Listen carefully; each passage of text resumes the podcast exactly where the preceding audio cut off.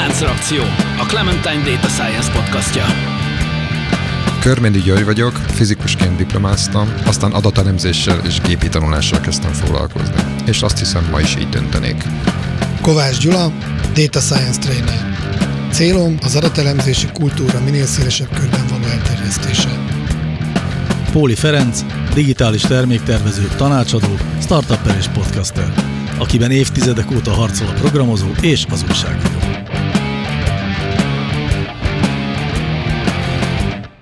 Szervusztok, kedves hallgatók!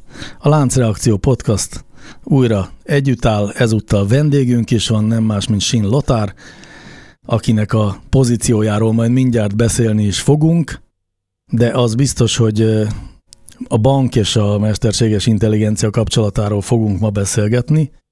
Csak még mielőtt ebbe belevágnánk, mindig szokott lenni egy meglepetés kérdés, amit Hát a ma, ma ez egy teljesen eszetlen meglepetés kérdés lesz. Nektek van-e OTP bankszámlátok? Nekem nincs. Nem tudom, miért nincs, de nincs. Történelmileg így alakult. Lehet Igen, olyan. Az, az a pontos, az a legjobb válasz rá. Na most ez az én esetemben nem Gyula egyszerű. magyarázkodni kezdett. Elméletileg nincs, de a társasházunknak van egy OTP számlája, ami nem volt sokáig ilyen hivatalos társasház, nem tudom micsoda, nem privátként nyitottuk, mert hogy nem tudom, olcsóbb. Remélem ezt a NAV nem hallgatja. Meg, meg az OTP. és ez körülbelül 20 évvel ezelőtt volt, és azóta én el is felejtettem, hogy ez létezik, azon kívül, hogy befizeti az ember a közös költséget, és most jött egy új közös képviselő, és kiderült, hogy én vagyok az egyik akinek a nevén vagy nem tudom mi. Úgyhogy elméletileg... Tehát van, akkor a, válasz, a helyes válasz az, hogy van. Lotár, hát gondolom neked is. Adna ná.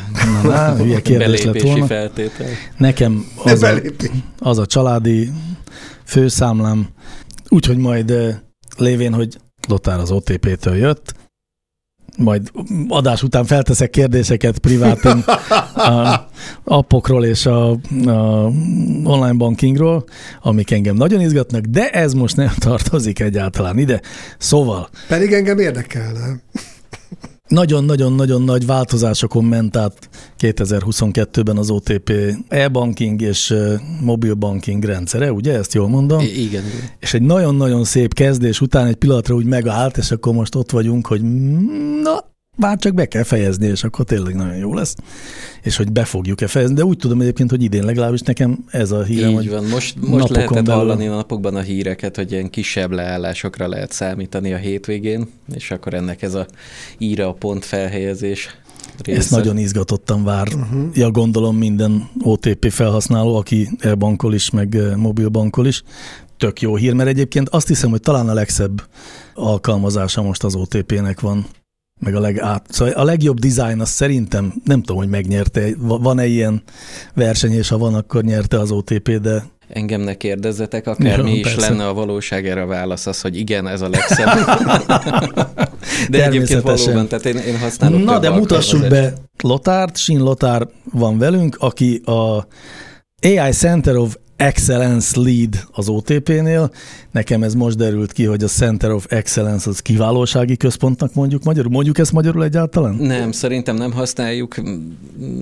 Én inkább úgy szoktam mondani, hogy kompetencia központ, Nagyon és jó akkor szó. így a házon belül ezt, ezt használjuk. Nagyon-nagyon magyartalan bármilyen verzióban is próbáltuk lefordítani, így egyszerűen Mhm. uh-huh. rossz volt hallani. De valahol azt olvastam, hogy lényegében az ilyen cóék a, az agilis szervezetben a, a jégtörőhajók, akik mennek a nagy üzemegységek előtt, és meginnoválják a dolgokat. Kis öniróniát hadd gyakoroljak, tehát hogy a inkompetencia központoknak is lehet nevezni. Ugye mikor egy agilis működésben mikor alakítunk COE-t, amikor nem tudunk egy olyan terméket letenni, ami mögé egy squadot építünk, és amikor olyan kompetencia van, hogy csepptörökből szállnak bele emberek, na ilyenkor jön az, hogy hát akkor legyen COE. És mi is így vagyunk, hogy nem tudtunk volna összeszedni már meglévő csepptörökből olyan tudást, hogy akkor szállítsunk le egy konkrét terméket, hiszen még azt se tudjuk pontosan, mi lesz az a termék. Úgyhogy kompetencia központnak hívjuk, de valójában az annak a hiányáról van szó. Amikor majd az kialakul, akkor meg majd squad lesz. Értem, hát és akkor ennek a, tehát gondolom sok ilyen kompetencia központ van az OTP-n belül. Igen, de most így a kollégáimat nem akarom ezzel megbántani, tehát az ő esetükben ez nem igaz, ez kizárólag csak és az AI-ra. De a tiétek a mesterséges intelligencia nevet viseli, de ez egyébként azt jelenti, hogy, a, hogy az adattudományjal kapcsolatos kompetenciák is itt vannak? Nem. Vagy ez kifejezetten mesterséges intelligencia, gépi tanulás, neurális hálózatok? Kellett egy jó név, tehát innen indul. Ugye ez, ez olyan, amit el lehet ma adni. És az AI-t azt így nagyon sokféleképpen szoktuk használni. Én azt gondolom, hogy nagyon szerencsétlen lenne, ha ez egy helyen lenne, vagy egy ilyen központosított valami lenne. Kimondottan a mély tanuló megoldásokra akarunk fókuszálni, és annak a meghonosítására. Nálunk lényegesen többet tudó kollégák dolgoznak különböző üzleti területeken, akik a hagyományosnak nevezhető. Én inkább így nem, ugye a hagyományos, amikor kiejtjük, akkor már így társul egy ilyen rossz érzés, hogy húha, hát akkor én hagyományos legacy már majdnem, de nem. Tehát a jól ismert technológiákat, amiket már elsajátítottunk, azt végzik kiváló minőségben, így alkalmazzák a kollégák kockázatkezelés területén, CRM, nagyon-nagyon széles a spektrum. Mi erre nem szeretnénk hangsúlyt helyezni, hiszen vannak kollégák, akik ezt jól űzik. Viszont vannak mindig olyan újdonságok, amikkel szeretnénk megismerkedni, és uh, korábban a mi nevünk ilyen innovációs technikai domén volt, uh-huh. és azt gondolom, hogy a munkánk nem változott meg ebből a szempontból. Egyszerűen csak kaptunk egy akkora falat innovációs tevékenységet, amit már el is neveztünk, de azért, hogy jelezzük, hogy most nem érünk rá másra. Uh-huh. Én most erre lecsapnék. Idén is sokat beszélgettünk arról, hogy terminológiai zűrzavar van, káosz. Te mit értesz AI alatt? Ha már annak vagy a vezetője. Én AI alatt így mondjuk úgy, hogy én elfogadok mindent, ami a jövő meghatározásáról szól uh-huh. inkább, mint sem a visszatekintés a múltba. Uh-huh. Tehát tennék egy ilyen szegmentációt, hogy BI visszatekintünk, és akkor tudom, hogy akik most BI-ban jártasak, már dobálják is rám a káposztától kezdve mindent, mert hogy de hisz ott is kiváló predikciós modelleket lehet építeni, csak vizuális módon, és uh-huh. igazuk is van.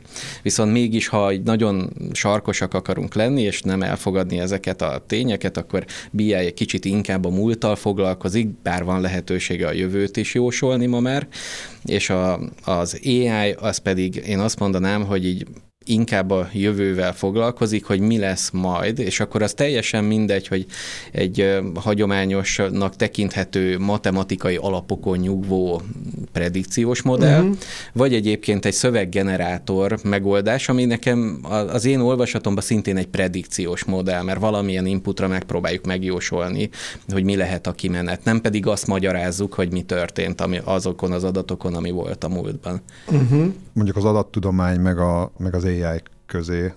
Én még szerettem azt is valahogy egy kicsit belefűzni, nem tudom, hogy mennyire értesz vele egyet, hogy, hogy azért az AI jellegű megoldások azok általában valami nagyobb automatának vagy komplexebb dolognak a részeiként készülnek, vagy legalább a távlati ambíció az az, hogy ezek ilyenek legyenek.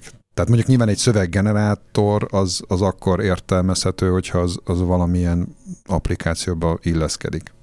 Igen, nekem az AI az magába foglalja, az egy ilyen nagy halmaz, és akkor abban van a machine learning, deep learning, tehát Nagyon hogy jó. akkor így, így bontanám Nagyon tovább. Jó. Úgyhogy én azért az AI, és ezért nem szeretem annyira a nevünket, mert nagyon félrevezető. Tehát ha, uh-huh. ha valaki elkezdene engem kérdezgetni, hogy Lotár, miért nem jó a logisztikus regresszió erre, miért a gradient boosted machine learning, akkor próbálnék valami nagyon értelmes ilyen időhúzó, elterelő választ adni, mert nincs benne akkora gyakorlatunk, van valamennyi, de nem sok, és uh, inkább mi tényleg a deep learning oldalal foglalkozunk, amivel viszont mások egyelőre nem foglalkoznak a banknál. Ezt most véletlenül mondtad ezt a példát, mert ez szerintem egy zseniálisan jó kérdés. Félig véletlen, járok közben egy egyetemre, sajnos úgy hozta az élet, hogy egyszerre kellett két uh-huh. helyen elkezdenem tanulni.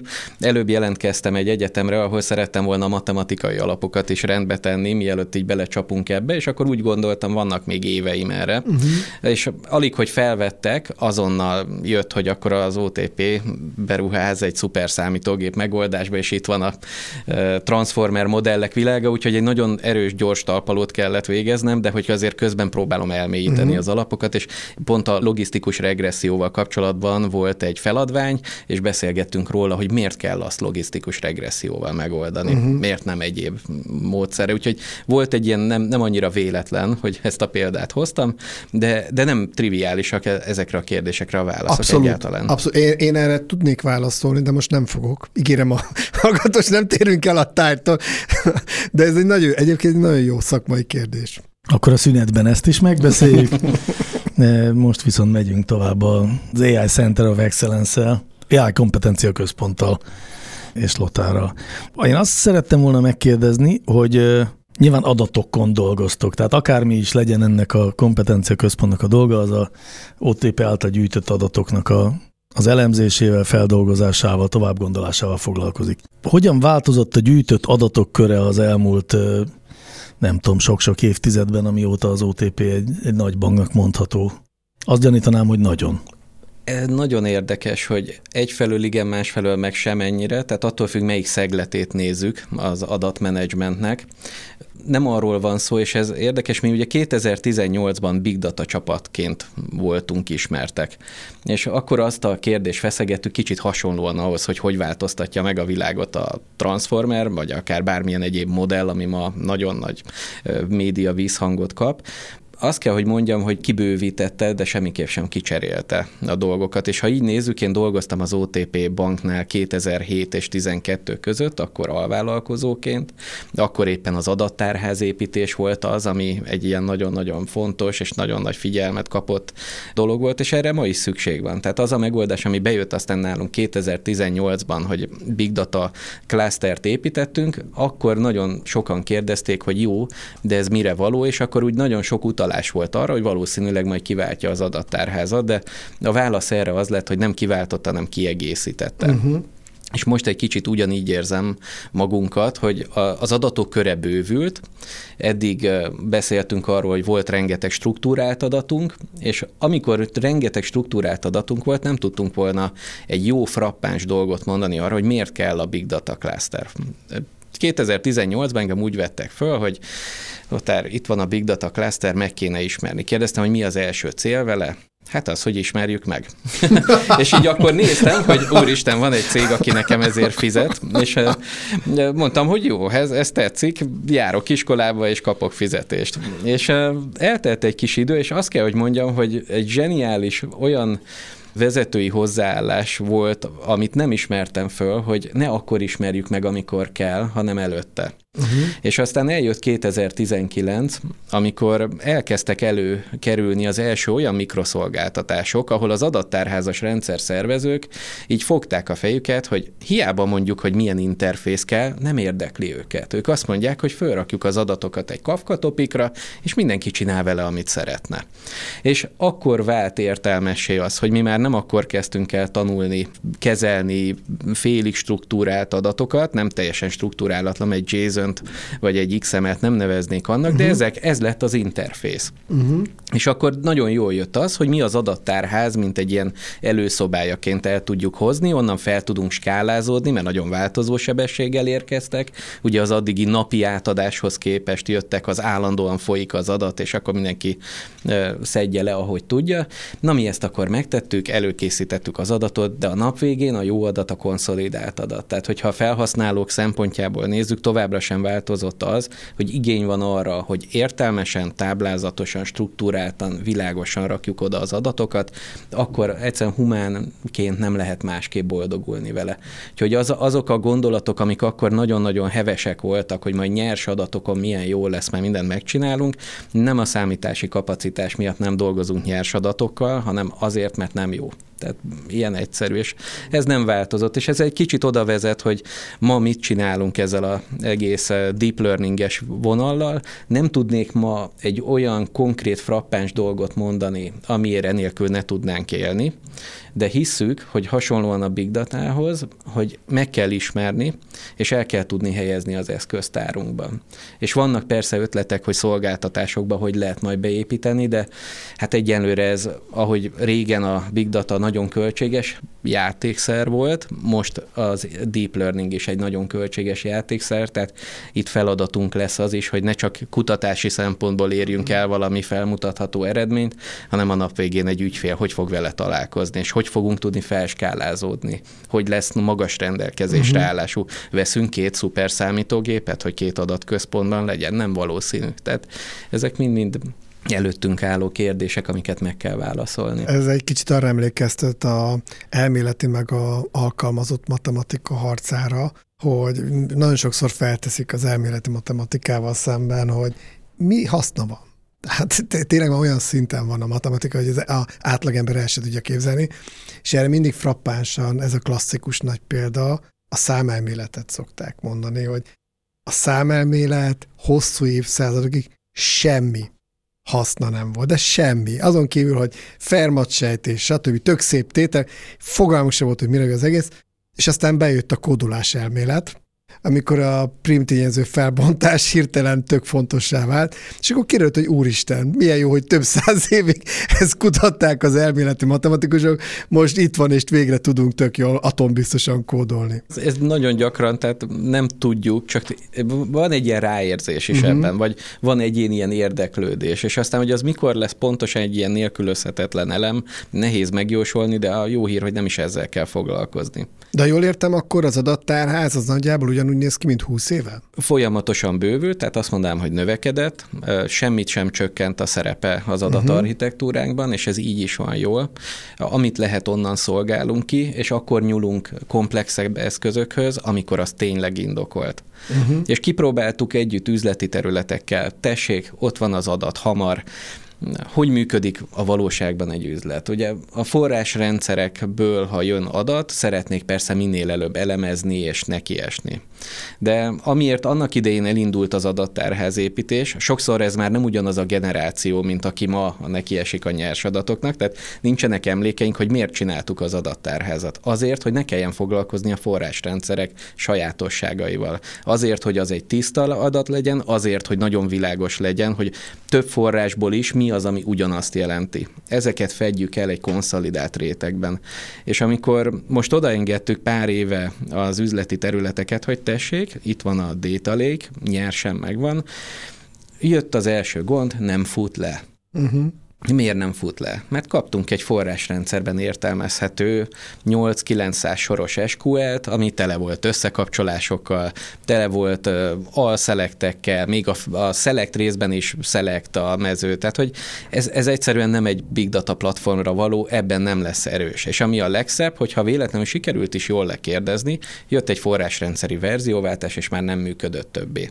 Az adattárház fölött pedig vígan éltek tovább a riportok, mert ugye elfedünk minden ilyet és azt gondolom, hogy ez mutatja, hogy az adattárház és a, az, a, az a logika, az a gondolat, ami mögötte van, az ma is valid. Azt nem szabad alábecsülni. Én nagyon érdeklődően nézem azokat a, az ötleteket, amikor azt mondják, hogy nem kell adattárhez építsünk détalékre rögtön egy kiszolgáló réteget.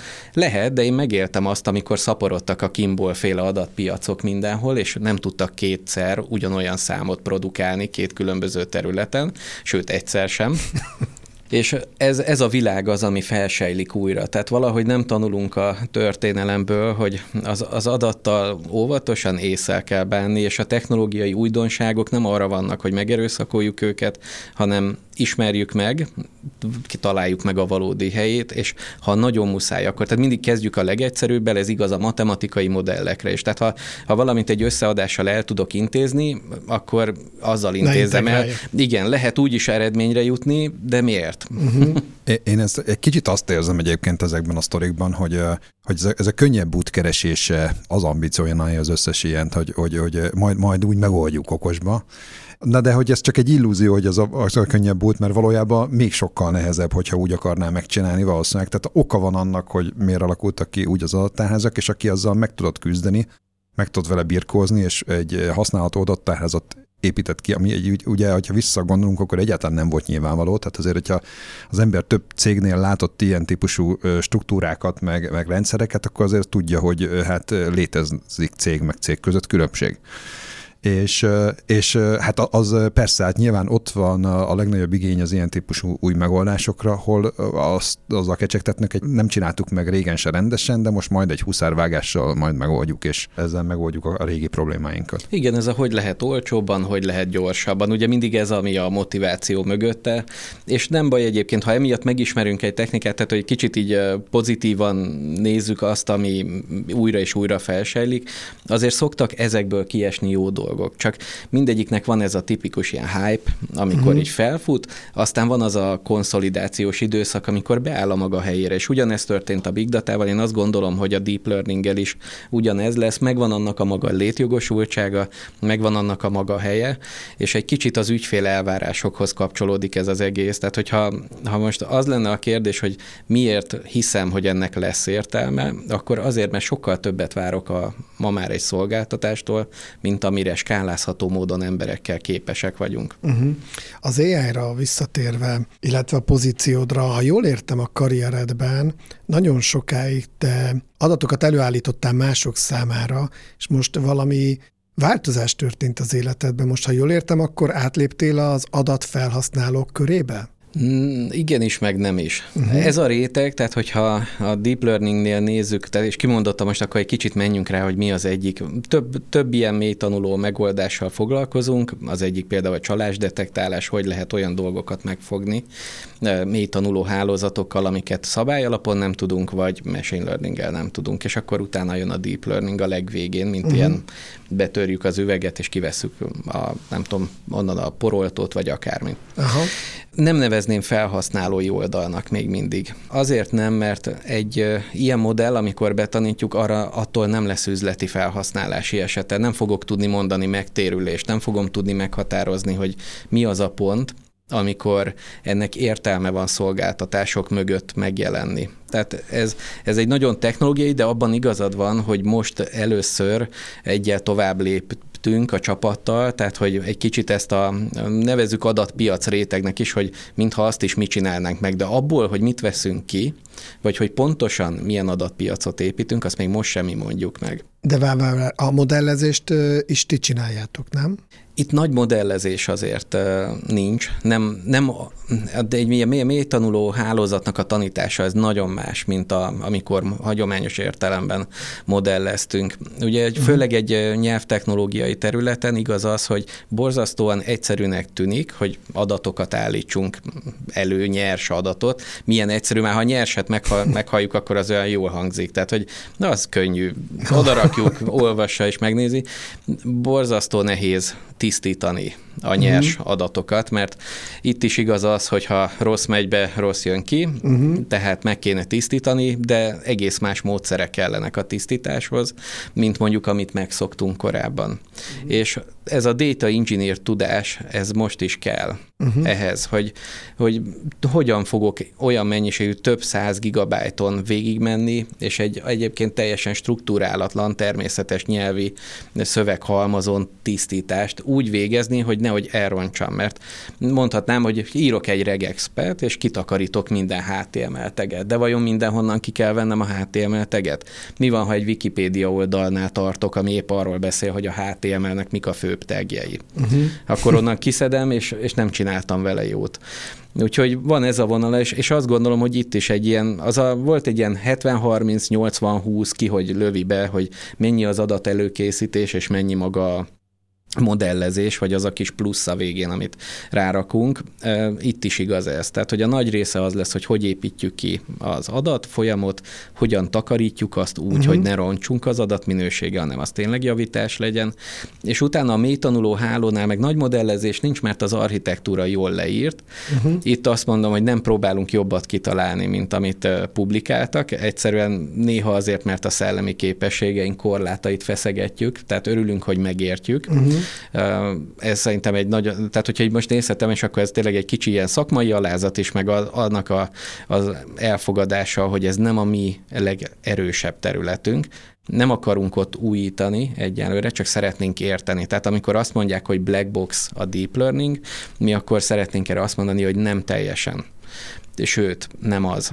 Értjük, amikor valami elromlik, tudni fogjuk, hogy hol kell hozzányúlni, és szerintem ez a nagy dolog. Tehát, hogy, hogy egy kicsit ilyen, hogy nem csak megvesszük az autót, hanem egy picit tudjuk szerelni, és nyilván nem fogunk tudni mélységeiben, de azért bízunk benne, hogy olyan nem lesz, viszont apró javításokat el tudunk rajta végezni. Olyan érzésem van, hogy te egy kicsit többet gondolsz a legtöbb adatelemzőről, adatelemző munkájáról, mint a valóság. Mert tökéletesen elmondtad, amit a nagyon sok elemző csinál, feldolgozza, tisztítja, normális struktúrára hozza az adatokat, aztán odaadja a gradient boosting algoritmusnak, kijön a modell, oszt jó napot. Tehát én nem nagyon látok azért akkora különbséget, amit ti csináltok, amit a, egy, mondjuk fogalmazunk úgy egy átlagos elemző.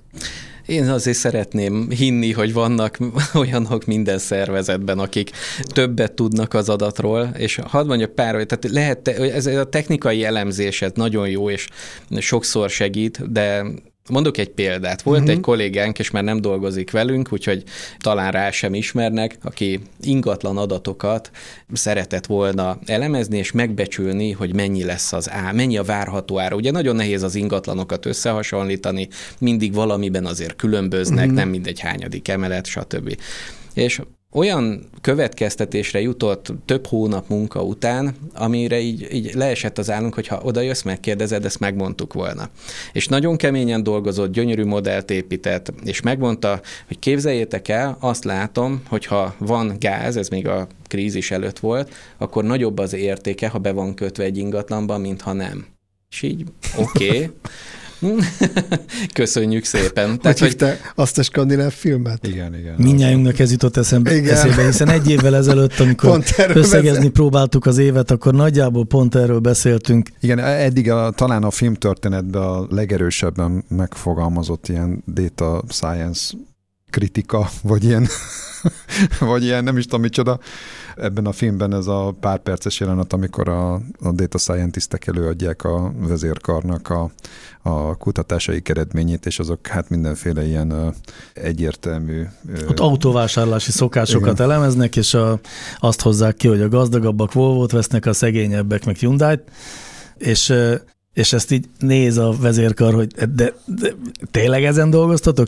És utána már hiába próbálják magyarázni, de ez egy modell, és a jövőre is majd működni fog, de addigra már kirúgják őket. Így kezdődik a film, és aztán ebből a csapatból ilyen bosszúálló csapat Igen, lesz valahogy. Ez, ez valahogy egy akciófilm lesz belőle. Mez Mikkelzen? Mez Mikkelzen? Mez Mikkelzen, igazságbajnokai. Az igazságbajnokai. Nagyon jó. Nézd meg, imádni fogod. Köszi, mindenképp.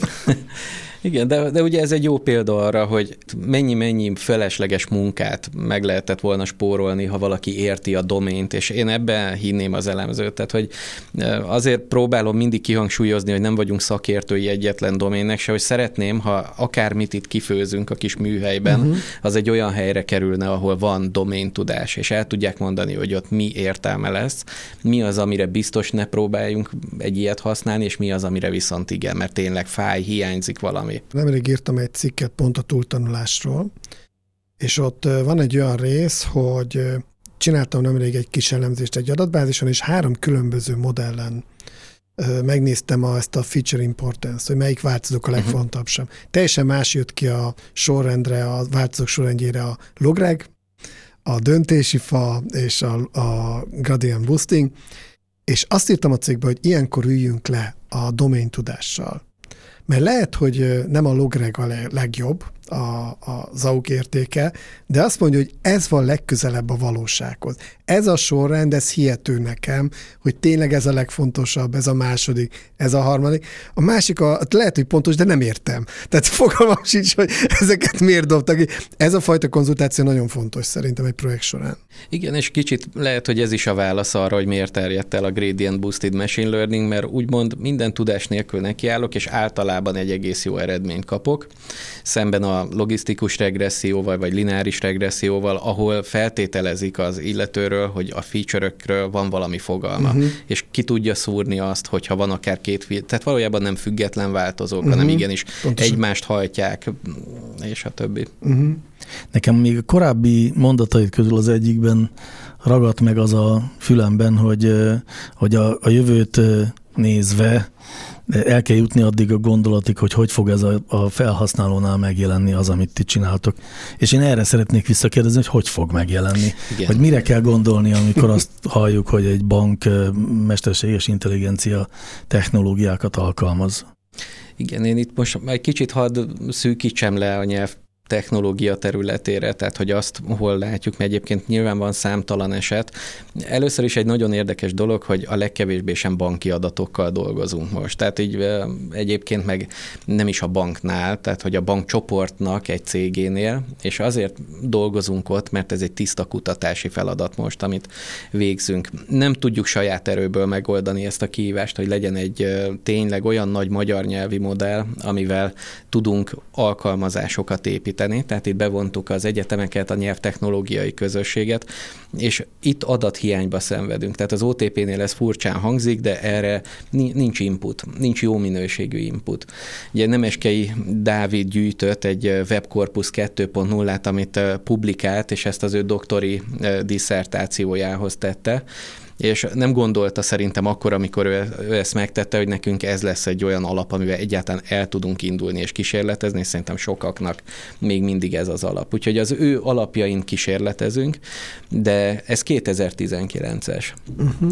És hogyha bizonyos fogalmakat nézünk, abban még benne sincsenek. Tehát a nyelv egy állandóan változó valami, és hogyha állandóan változó, akkor ez azt jelenti, hogy állandóan követni kell ezt a változást.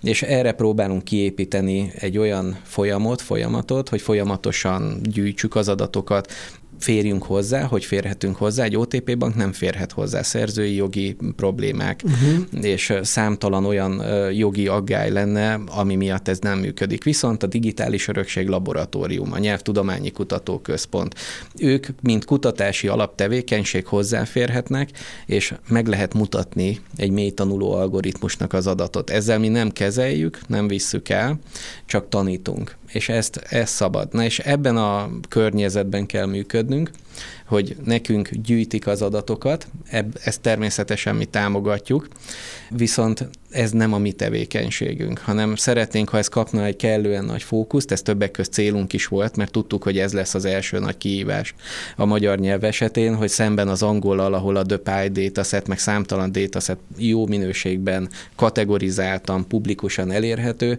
ez nem adott a régiónkban. Nem csak a magyar, de hát mi ott vagyunk 12 országban, azokra sem.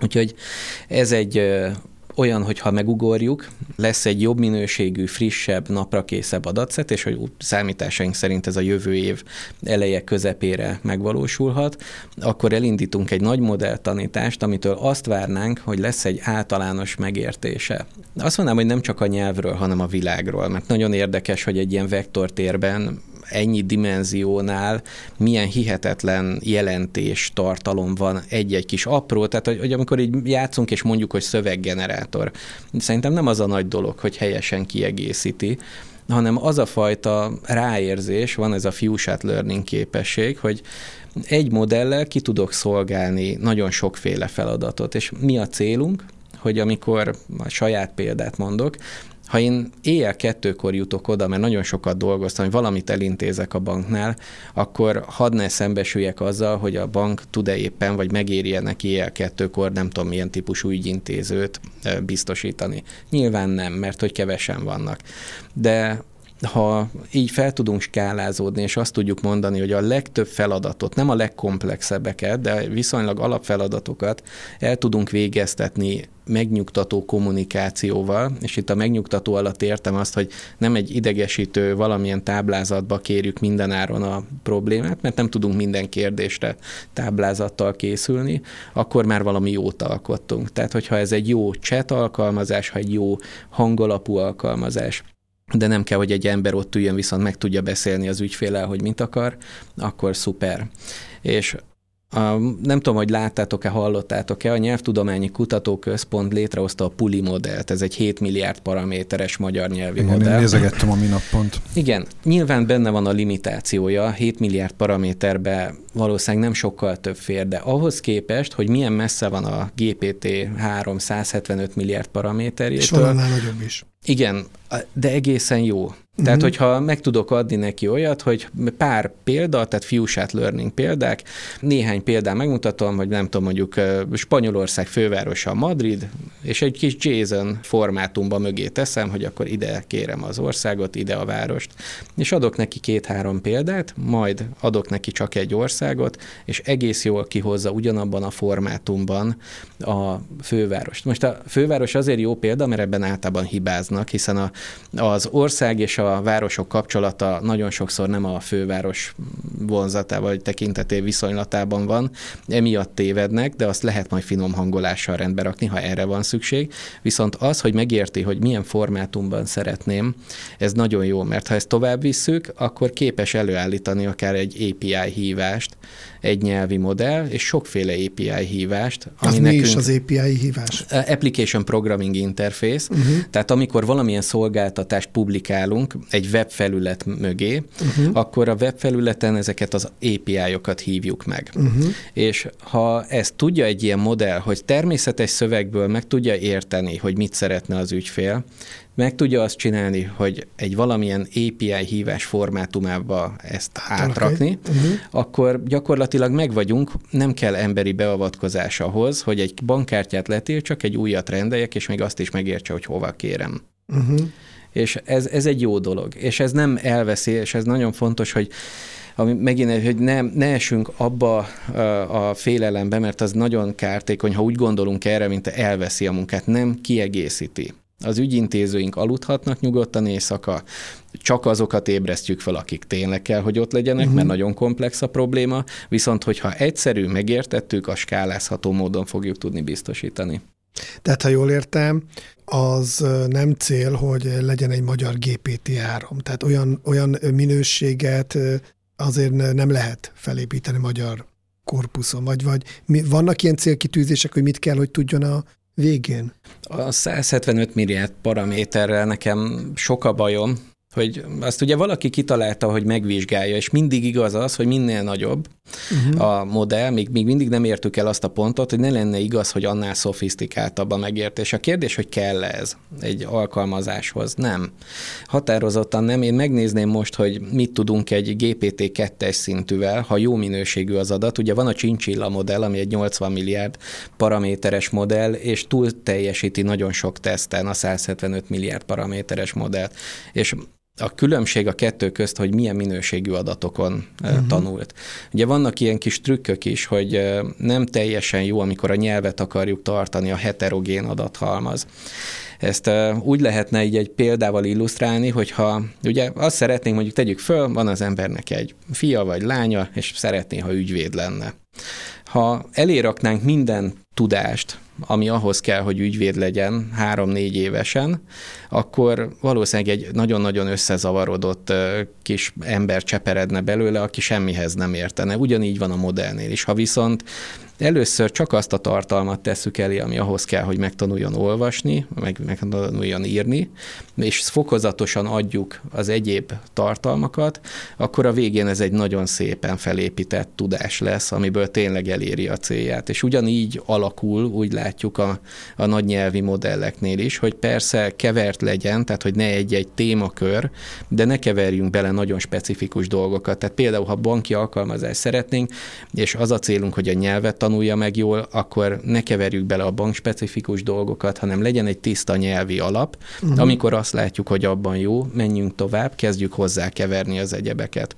Uh-huh. És ezek, ezek azok a trükkök, amik azért jó, ha az ember hal publikációkat mások fájdalmából tanul, mert még mindig nagyon sok idő a tanítás, még mindig nagyon drága játék ez, és nincs végtelen számú kísérleti lehetőségünk, tehát ha csak beszeretnénk tanítani egy csincsilla méretű modellt, egy év tanításról beszélünk. Ha ott nem jól találtuk ki, hogy hogyan tegyük bele az adatokat, elszúrtunk egy évet, és van egy alkalmazás mögé nem rakható nagy nyelvi modellünk. A már meglévő GPT-3 miért nem jó nektek? A magyar nyelv reprezentációja nagyon alacsony. tovább tanítani, azt nem tudjuk, hiszen nem adják oda. Tehát uh-huh. ilyen egyszerű. Ott, ott lehet vele játszani, de ha, ha megkapnánk a checkpointot, akár lehetne, viszont nem szeretnénk egy 175 milliárd paraméteres modellt tovább tanítani.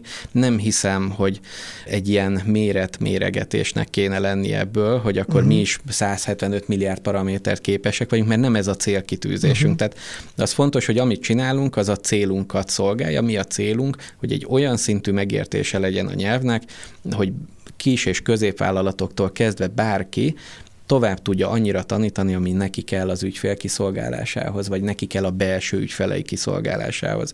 És ehhez nem hiszem, hogy kell a 175 milliárd paraméter. Most még nagyon friss dolog, de, de azt a chat GPT-t ezt néztétek-e? Igen.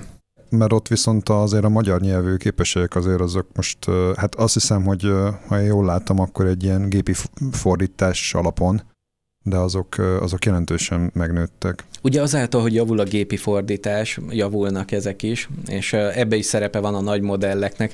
Nem tudom, a Google keresőt, aki használja mostanában, egész jó, ami megjelenik. Tehát már meg se kell nyitni egy weboldalt, annyira jó a témának az a kis felösszegzése, amit oda tesz. És ennek lesz hatása. Megint hasonlóan a big datához, hogy lehet azt, tehát két megközelítés van, megvárjuk, amíg a piacon kiforja magát, és lehet, hogy lesz olyan, hogy egyébként az, amivel ma foglalkozunk, az megkapható olcsón, de a tudás az hasznos lesz akkor is. Uh-huh. Úgyhogy én, én azt gondolnám, hogy emiatt nem kidobott pénz és idő ez az ablakon, és azért az egy olyan függés, hogy ha lenne tíz cég, akinek ott van, és választhatnánk, hogy kiét vesszük igénybe, akkor lehet, hogy azt mondanánk, hogy érdemes ebbe gondolkodni. De amikor valaki egy nagy cégtől függ, akkor nem biztos. Ugye banki adatok, hogy tudnánk mi egy specifikus dologra rátanítani, mert előbb-utóbb óhatatlan, hogy érzékenyebb adatokkal is foglalkozzunk, ezért nem mentünk felhő irányba. Tehát nekünk itt van az adatközpontunkban ez a szuper számítógép, nem pedig egy tengeren túli felhős szolgáltatás. A Google, volt egy kollégám, aki kérdezte, hogy miért nem használjuk a Google-nek a GPU klaszterét. És megmutattam neki, hogy azért, mert Európában ilyen nincs, az Egyesült Államokban pedig sorban állnak érte. És aki a többet fizeti, aki hosszabb időre leköti, ő kapja meg az időt. Még egy gondolatot hagyd mondjak, ugye, hogy az OpenAI még mindig azzal játszik, hogy mi hogyan lehet nagyobbat építeni, és valahogy mindig a jobbat összekötik a nagyobbal. Mi meg azon vagyunk, hogy hogy lehet kisebb jobbat építeni, mert nekünk a nap végén skálázható szolgáltatást kell csinálni. A Fuchsat Learning nem megbízható, ugye itt az is érdekes, és itt jön be a domain tudás, hogy hova tesszük ki a végén, milyen szolgáltatásba. Ha kitesszük az ügyfeleinknek, ott nem elfogadható egy 80%-os találati arány, mert ha hülyeség minőséget csinálunk, akkor az ott nagyon fáj. Akkor viszont fine-tuningra van szükség. Ha fine-tuningra van szükség, az a modell csak azt a feladatot tudja kiszolgálni. Ha ez egy 175 milliárd paraméteres modell fine-tuningja, akkor nekünk annyi példányt kell tudni futtatni, kiszolgálni, ez olyan költséget jelentene, ami nekünk nem opció. Tehát mi, mi azért szeretnénk kisebb modellekből többet kihozni. Én most olvastam egy ilyen összefoglaló munkától ilyen több tucat különböző nagy transformer modellt hasonlítgat össze, és igazából a GPT-3 az lassan most már egy ilyen közepes méretű modellnek számít ezzel a 175 milliárdos paraméter méretével, és ez, ez csak az egyik érdekesség. A nagyobb modellekre most már sokszor azt mondják, hogy nincs hozzá elég adat. Tehát, hogy gyakorlatilag az, én azt látom, az angol korpuszokban már lassan elmentek a falig Igen. valami értelemben.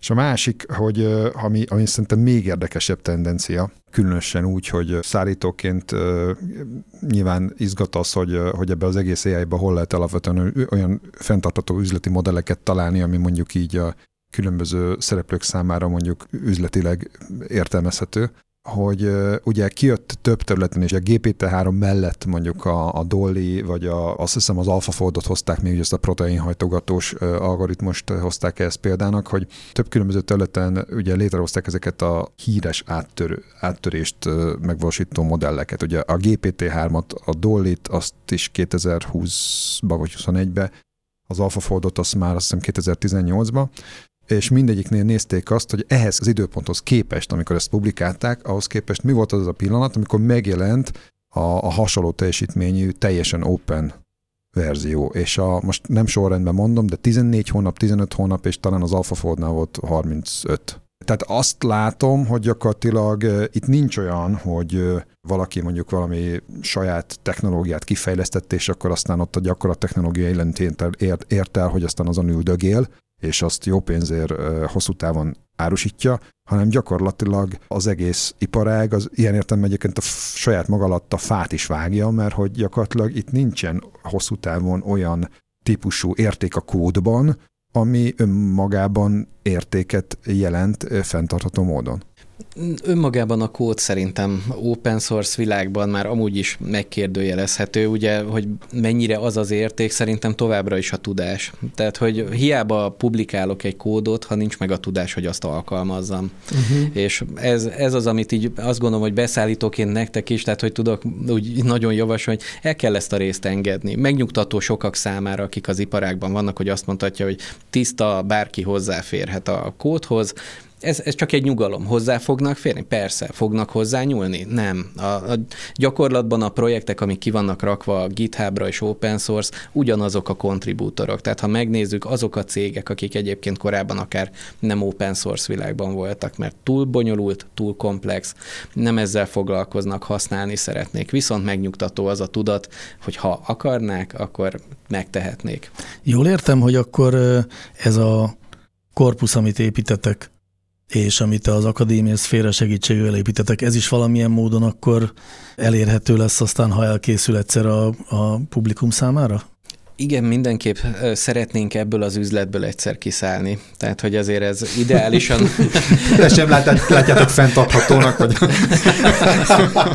Igen, tehát nem, nem szeretnénk mi lenni a, a mozgatórugó örökké a, a nyelvtechnológia korpusz oldalán, inkább az alkalmazói oldalon szeretnénk uh-huh. ott lenni, hogy, hogy akkor abban érjünk el sikereket, és abban menjünk előre. Ez egy szükséges lépés volt, de, de reméljük, hogy minél több olyan példa lesz, hogy ennek van értelme, akkor, akkor ezt szép lassan átveszik tőlünk. Amíg nem, addig ott leszünk mögötte, mert nekünk viszont ahhoz, hogy szolgáltatásokat építhessünk erre alapozva, ahhoz ez egy elengedhetetlen alap.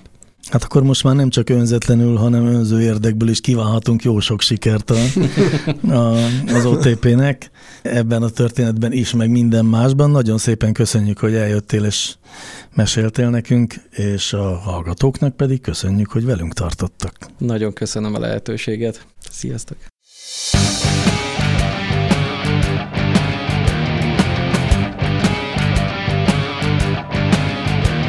Láncreakció, a Clementine Data Science podcastja.